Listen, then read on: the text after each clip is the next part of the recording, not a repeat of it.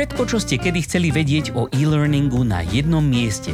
Rady, skúsenosti, rozhovory a novinky zo sveta firemného digitálneho vzdelávania vám s podporou e-learn media prinášajú Helenka a Matúš v podcaste E-Learning žije. Od našej konferencie e-learn media Café dnes ubehli už neuveriteľné dva týždne. Od mne to pripadá, ako by to bolo včera. Konferencia to bola skvelá, skvelí speakery, skvelí účastníci, skvelá tombola, skvelý moderátor. To pre No. tých, čo by ste nevedeli, tak Matúš bol moderátor. No, ale nie o tom som chcel. Našou nosnou témou bola symbióza ľudí a technológií vo vzdelávaní. A ono to skutočne vyzerá tak, že už sme sa naučili tak nejak žiť s tými technológiami a teraz je časť, čas sa naučiť spolu nažívať tak, aby sme z toho mali čo najväčší úžitok. Že už teda tak ako fine-tunujeme hej, to, to naše spolunažívanie. No a v tomto duchu sa vlastne niesli aj príspevky našich speakerov, že niektorí rozprávali o tom, ako to už teraz robia vo svojich firmách a niektorí zase o tom, ako by sme ešte to mohli urobiť lepšie. No a že to boli príspevky jeden lepší ako druhý, tak to potvrdili i naši účastníci, ktorých sme sa pýtali po konferencii, už v takej neformálnejšej atmosfére, takže pustíme vám tie nahrávočky potom a budete počuť možno nejaké to cinkanie pohárikmi a prežúvanie a tak. Tak za to sa ospravedlňujeme. No ale napríklad ja by som rád začal týmto, že sme dostali takú veľmi peknú spätnú väzbu od účastníkov až z ďalekej Prahy, ktorí napriek trampotám po ceste odchádzali z kafe nadšení. Odnáším si mnoho zajímavých informací, jako skutečně mě to překvapilo, protože nestáváme se mi to tak často, že bych někam dorazil a vracel bych se ta, tolik obohacen. Je super speakři a opravdu to bylo výtěžný. A však ty to máš z Prahy celkom blízko, nie? Slovenskou strelou to je za 2,5 hodinky, či nie? No, bylo to včera asi 7,5. Čože? No je to tak, protože byla nějaká nehoda totální a nabrali jsme asi 2,5 hodiny spoždění. Ale i tak to za to stálo. Tak to sme teda radi. Super, ďakujeme. Tak vidíte, že teda aj napriek všetkým týmto trampotám a dohromady asi desiatim hodinám cesty hore-dole nelutovali účastníci túto cestu. Čo sme veľmi radi, samozrejme.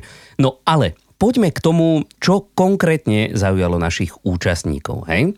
Tak napríklad Že manažér je veľmi potrebný k o, nejakému rozvoju svojich ľudí a že je to kľúčový hráč, pretože o, to je asi u nás najväčší problém, že o, zapojiť toho manažéra do celého procesu vzdelávania. Toto a, a ešte follow-up ak- aktivity, ktoré sú veľmi dôležité. K tomu follow-upu sa ešte dostaneme, ale napríklad o tom zapojení manažéra rozprával hneď náš prvý speaker, aj vám určite s nami Braňo Frk, ktorého témou bola otázka, či sa vieme učiť online a ktorý bol vlastne vykopávačom našej konferencii. Teda to vykopávača nemyslíme v tom archeologickom alebo nebude aj paleontologickom zmysle, ale skôr v takom tom prostom fotbalovom. A on totiž uviedol jeden zaujímavý príklad, ako v nejakej firme zapojili do vzdelávania práve aj manažérov a to perfektne pomohlo akoby dotvoriť celý ten vzdelávací zážitok. Ale hovoril tiež o tom, ako je vlastne dôležité, aby tí manažéri išli a tiež chceli ísť príkladom tým svojim ľuďom vo vzdelávaní.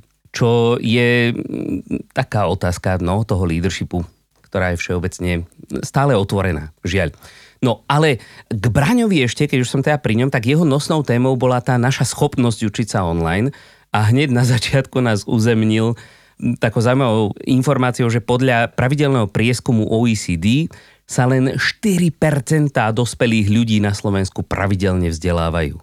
Čo je teda ako pravidelne v zmysle toho, že je to aspoň raz za mesiac. A to nie len online, ale vôbec všeobecne. Takže ako celkom také uf číslo. A najlepšie z tohto prieskumu napríklad vyšlo Švajčiarsko s 34% a škandinávské krajiny okolo 30%. No a, ale ide o to, že máme ľudí, ktorí sa sotva kedy učia a my potom od nich chceme, aby úspešne študovali naše e-learningy, o ktorých vlastne toho moc aj nevedia. Proste tu máš e-learning, prejdi si to. Hej? Od ľudí, ktorí sú zvyknutí sa vzdelávať na najvyš tak, ja neviem, párkrát do roka a k tomu ešte prevažne prezenčne, lebo to je tá štandardná forma vzdelávania u nás. No a Braňo to prirovnal k tomu, že je to ako keby sme hádzali ľudí, ktorí nevedia plávať do vody a hovorili im, však tá voda je strašne príjemná, že to bude pohodka, to zvládnete. No, nie vždy je to tak. No ale čo som tým chcel povedať, respektíve čo Braňo chcel povedať, je, že by sme sa mali zamerať pri tvorení toho vzdelávania predovšetkým na ľudí, pre ktorých to robíme. Pretože oni nie sú my. Mali by sme sa ich pýtať, či to, čo pre nich plánujeme, to, čo skutočne pomôže. A Braňo hovoril napríklad o learning experience dizajne, ale toto je taká všeobecná mantra dizajnu vlastne, že vedieť, pre koho to robím a akú jeho potrebu týmto uspokojujem alebo naplňam. No a aká je tam teda rola tých manažerov?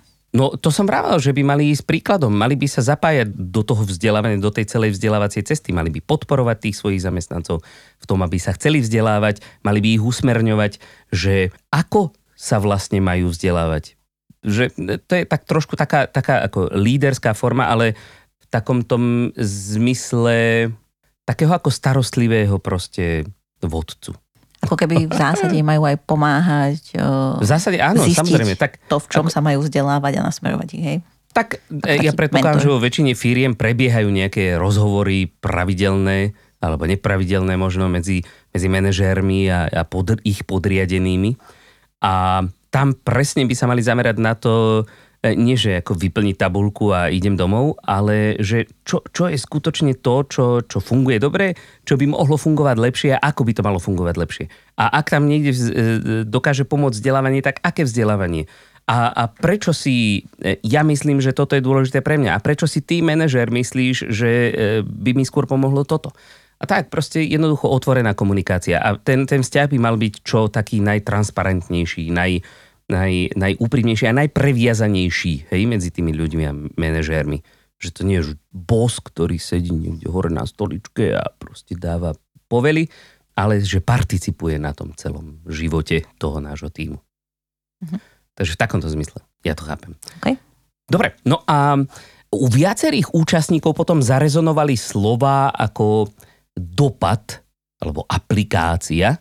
No veď poďme si to vypočuť. Pre mňa je podobné slovo dopad, alebo dnes slovo, ktoré si odnášam, je to, že sa zamerať viacej na ten dopad a, a rozložiť to percentuálne rozdelenie toho učenia tých ľudí 20%, 10% a 80%. Toto je to, kde máme najväčšiu príležitosť, si myslím, zabrať, um, pretože často uh, naozaj nie je problém v, ani v budžete, ani v kvant kvantite, ale v tej kvalite.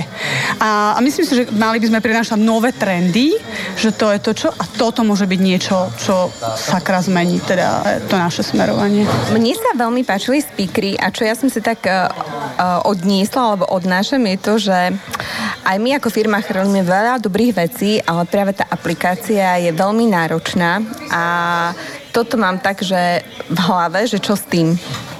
Takže ideme sa s tým boriť ďalej. Takže máte v hlave otázku. Áno, tak. A odpoveď ešte nie? A odpoveď ešte nie, lebo ani tu takto nepadla, že univerzálna odpoveď, ale že to je skôr také, že, že čo s tým, hej? Takže uvidíme, čo sa nám podarí. Tak e, tu, aby som to trošičku upresnil, tak padlo tam samozrejme viacej odpovedí, ale samozrejme univerzálna odpoveď e, na všetko neexistuje, pokiaľ teda uh, nemáte radi odpoveď 42. No a... E, Pozitívne je, že očividne nie je problém v budžete, len v tom, aby sme to robili trocha lepšie. Áno, áno, tak to je super, to, to sa my tešíme. No ale e, teda my aj u nás na dedine už dávno vieme, že one size does not fit all.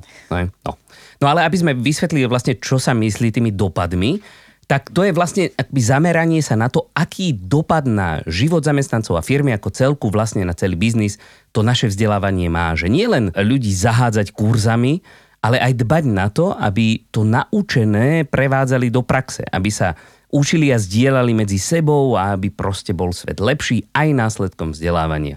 Lebo často meriame práve to, že či sa ľudia zúčastnili kurzu alebo školenia, prípadne ako veľa času im to zabralo a to je tak asi celé, hej? A že povinnosť splnená a ideme ďalej. Lenže takto ostáva vlastne akoby drvivá väčšina toho potenciálu LND totálne nevyužitá. Čo je strašná škoda. No a o tomto hovoril napríklad aj Luboš Malý, ktorý rozprával napríklad o, o rozpočtoch na vzdelávanie a o tom, že že do čoho vo vzdelávaní sa vlastne oplatí najviac investovať. A že práve teda gro toho vzdelávacieho budžetu, údajne až 80% by malo ísť práve na podporu tohoto každodenného rozvoja a učenia sa pri práci, nie na formálne školenia. Je, že jednoducho, ak sa nesústredíme na ten follow-up, na tie dopady, tak môžeme mať aj tú najlepšiu vzdelávaciu platformu na svete. Môžeme mať špičkový vzdelávací obsah, ale dopad toho vzdelávania bude pramalý. A Luboš dal tiež tip na nové remeslo, ktoré by mohlo byť zapojené do tohoto procesu a to je community manager ktorý by práve akoby presne sa mohol starať o to, že čo s tými načerpanými vedomosťami e, ľudia ďalej robia, ako ich využívajú, ako ich zdieľajú medzi sebou. Takže, no ale a Luboš, ešte keď už som pri ňom, tak e, sa dotkol ešte aj našej obľúbenej témy, čo je organizácia vzdelávania vo firme, kde vysvetlil vlastne, že prečo je pozícia CLO kľúčová, hej, Chief Learning Officera, kľúčová pre firmu, ktorá to myslí s rozvojom vedomostí a kompetencií vážne. A spomenul dokonca aj zaujímavý príklad, takú paralelu, že vlastne ešte pred pár rokmi že nejaký firemný ajťák bol človek, ktorý sedel niekde e, v pivnici a ľudia ho videli v podstate len keď sa niekomu pokazila tlačiareň alebo niečo také. No ale časom, keď sa prišlo na to, že vlastne to IT má veľkú hodnotu pre ten biznis, tak teraz má skoro každá firma funkciu nejakého CTO. Hej? No a tak teraz je v podstate, čo povedal Luboš, teraz je rada na vzdelávaní. Ak to s rozvojom kompetencií, ak to so vzdelávaním myslíme vážne, nemôže to byť len ako taká nejaká bočná subkompetencia niekoho, kto sa venuje úplne inej agende, ne? ako napríklad HR. No a toto napríklad zaujalo nielen mňa, ale aj nášho šéfa Juraja. Tak si pustíme, čo hovorí on k tomu. Keď vyťahneme jednu myšlienku, tak vy o tom veľa hovoríte v podcaste samozrejme, ale Chief Learning Officer do každého bordu, do, každej, do každého predstavenstva, to je niečo, čo by sme fakt mali za to silne kopať a nie preto, že by som si chcel vytvárať nejakú pozíciu do budúcna niekde, na to ja nemám, ale cítime to všetci v tom LND, že je to potrebné, že je to strategické a že to tým firmám môže prinášať len výsledky. No, tak ste to počuli nehovoríme o tom len my, všimli si to aj iní ľudia. Ako, je to samozrejme, e, ako sme už niekoľkokrát povedali, nie je to, nie je to automatické, že hej, teraz dáme proste do bordu nejakého CLO a ideme čakať, že čo bude. Hej. To my, vzdelávači, by sme k tomu mali prispieť, aby sme ukázali tú hodnotu toho vzdelávania a aby proste bolo jasné, že to vzdelávanie jednoducho patrí k tej e, stratégii. Na druhej strane taký potenciálny CLO e, by si v prieze tých prednášok, čo boli na našej konferencii, našiel veľa spôsobov a typov, ako to robiť správne. Mm-hmm. Napríklad, ako to hovoril Luboš, že ako si nastaviť to vzdelávanie, tak aby sme sa zamerali hlavne na meranie toho dopadu a, a tam investovali väčšinu času aj peňazí. Áno, áno, hovoril tam aj o tej architektúre vlastne toho vzdelávacieho systému alebo ekosystému, že tá centralizovaná versus decentralizovaná versus distribuovaná že aké sú výhody, nevýhody a veľmi, veľmi zaujímavé veci. Akože. No, ale padlo tu už slovičko follow-up, ktoré je vlastne tiež o, o tých dopadoch. Hej? Ale chceli sme to aj trošku z, inej, z iného uhla sa na to pozrieť, tak e, poďme sa pozrieť, alebo teda vypočuť si, čo na to hovorili teda účastníci. Ale ja si odnášam určite čokoládu, ktorá bola na stole. Ale nie, mne, páčilo sa mi to, že naozaj to boli také podnety, ktoré pomohli uvedomiť si tú dôležitosť tej potreby implementácie. Že nehrajme sa tu, koľko sme urobili tréningov, ale báme sa o tom, že ako sme pomohli ľuďom to dať do praxe. A mne sa páčilo to, že treba začať v malom, že proste menej je viac. Uh-huh, uh-huh. To je asi to, čím treba začať, uh-huh. že, že ide od kvantity možno prejsť k tej kvalite. To mi tak rezonuje a máme tam 80% toho, takže máme čo robiť. Ja teda musím s kolegyňami súhlasiť, lebo sme z jednej inštitúcie. Follow up, to je u nás najväčší gap a mne sa neskutočne páči, že zberači kurzov identifikácia zberačov kurzov a čo s nimi a teda, že čo to vlastne znamená, že to je naozaj fakt, hej, že to proste nevieme to potom filtrovať, nevieme si vybrať, takže s týmto pracovať je tiež skvelé. Takže toto. Aj, no. Najväčší prínos čokoláda. Čokoláda? Zjavne zaujala viac. Energia pre mozog. Presne, presne, to je strašne dôležité. Tryptofán, extrémne dôležitá aminokyselina. No dobre, ale o tomto follow-upe teda a hlavne konkrétne o tých zberačov kurzov, napríklad čo tu padli, tak rozprávala Martina Georgievová, ktorú ste už mali možnosť počuť aj v našom podcaste, rovnako ako Brania, Brania Frka. No a o tých zberačov hovorila, aspoň čo ja som zaznamenal, tak akoby v kontexte toho, že je to taký akoby predstupeň toho kurátorstva, hej? že, že e, sú tam proste akoby vzdelávači, keď sa tak ako pozeráme, že ako pristupujeme k tomu obsahu, že môžeme byť buď tvorcovia, alebo zberači, alebo kurátori. A čo? Len teda, že my vieme, že Martin rozprávala o kurátorstve vzdelávania a aj teda o tom rozprávala v našom podcaste, ale teda to bola jej prezentácia. Áno, to som zabudol povedať, že, že jej hlavnou témou je samozrejme kurátorstvo e, obsahu a e, teda obsahu vzdelávania vo všeobecnosti. No a ide o to, že vzdelávači, ktorí síce akoby nepotrebujú za každú cenu niečo nové tvoriť, ne, že už nie sú tí tvorcovia, vedia si pomôcť aj nejakými inými zdrojmi, ale sú často proste týmito zdrojmi zahltení a strácajú práve ten pôvodný zmysel zo zreteľa a rovnako potom tým trpia práve aj tí vzdelávaní. No a tu by sme práve sa mali snažiť e, stať tými kurátormi, ktorí vlastne pripravujú zmysluplné vzdelávacie cesty zložené e, z formálnych a neformálnych aktivít, z podpory komunitného učenia a z, zo zdieľania bez practices a tak ďalej, tak ďalej. No a ona to práve podporila nejakou štúdiou od Roberta Brinkenhofa, a podľa ktorej práve tá aplikačná podpora, alebo ten follow-up po vzdelávaní tvorí až 70% úspechu toho vzdelávania. Hej? Že analýza vzdelávacích potrieb a to vzdelávanie samotné, tie vzdelávacie intervencie sú len akoby 30% toho úspechu. Takže e, to je tiež presne akoby, podobne ako Luboš Malý hovoril, že akoby zamerať sa práve na to, čo tým vzdelávaním chceme dosiahnuť. Nie to, aby sme ho urobili, ale že či skutočne to funguje, čo sme urobili, naučiť sa z toho proste komunikovať s tými ľuďmi, motivovať ich k tomu, aby s tým ďalej pracovali a tak ďalej. No, je tam toho dosť. Tak e, Elenka, čo, čo také nejaké tvoje možno všeobecné dojmy z tej, z tej, alebo máš ešte niečo konkrétne ku konkrétnym speakerom? Tak ako ku každému by sa dalo niečo povedať, eh, lebo všetci priniesli eh, niečo zaujímavé. Ale mňa tak celkom eh, zaujalo to, keď som sa tak pozerala aj na prierez tých prezentácií, aj to, čo vlastne, o čo sa s nami podelili speakery, že naozaj to nefunguje ako one size fits all.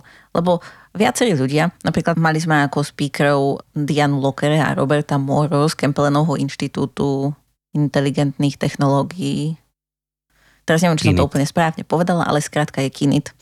A v podstate oni hovorili, že ich, tým, že sa zaoberajú umelou inteligenciou, tak ich ľudia sa vzdelávajú v podstate väčšinu času, že neberú to ani veľmi ako vzdelávanie, nie je to niečo, do čoho treba ľudí nutiť, že je to skrátka súčasťou ich práce. Na druhej strane Martin Horvac 365 banky z inovačného centra hovoril, že zasa oni, keď sa snažili pretransformovať alebo teda prebrať systém bankový od externého dodávateľa, tak tiež sa museli toho veľa naučiť a v podstate sa museli naučiť robiť všetko to, čo robil ten ich externý dodávateľ za krátky čas a že tým, že oni sú tam ľudia, ktorí sú zameraní na inovácie, tiež v podstate nemajú nejaký problém s učením sa. Napríklad, čo bolo celkom také zaujímavé, keď sa ho ľudia pýtali, že, teda, že či oni budujú nejakú kultúru vzdelávaciu, aby teda ľudia boli pripravení zvládnuť takéto výzvy a učiť sa nové veci, tak v zásade z toho vyplynulo, že vlastne nie, že to tak ako keby ad hoc k tomu prišli, ale že v podstate tí ľudia boli takýmto spôsobom nastavení. Už len preto, že sú zamerané na tie, na tie inovácie, na ten cieľ a cesta k tomu cieľu bola to, že sa vzdelávali a zasa opačnej strany Slovenskej sporiteľní, ktorá je inštitúcia, ktorá už dlho existuje, má rôznych ľudí, aj rôzne vekové kategórie ľudí, ktorí majú rôzne skúsenosti s technológiami, tak zasa tam k tomu potrebovali pristupovať trocha inakšie. Čiže každý e, z tých e, speakerov, ktorí sme mali, prezentoval nejaký pohľad, hlavne tí, čo boli s firiem, a to sú tí, ktorých som teraz povedala, tak každý má v zásade inú situáciu a musí k tomu inak pristupovať. Čiže tiež to tam tak zarezonovalo aj neformálne, aj to, to, o čom Braňo hovoril, že teda áno, že treba sa pozrieť na to, čo človek potrebuje a učiť sa podľa toho. To je veľmi zaujímavé, lebo akby často taká prirodzená ľudská potreba je nájsť nejaké univerzálne riešenie. Proste mm-hmm. pomôžte mi vyriešiť môj konkrétny problém niečím, čo funguje všade.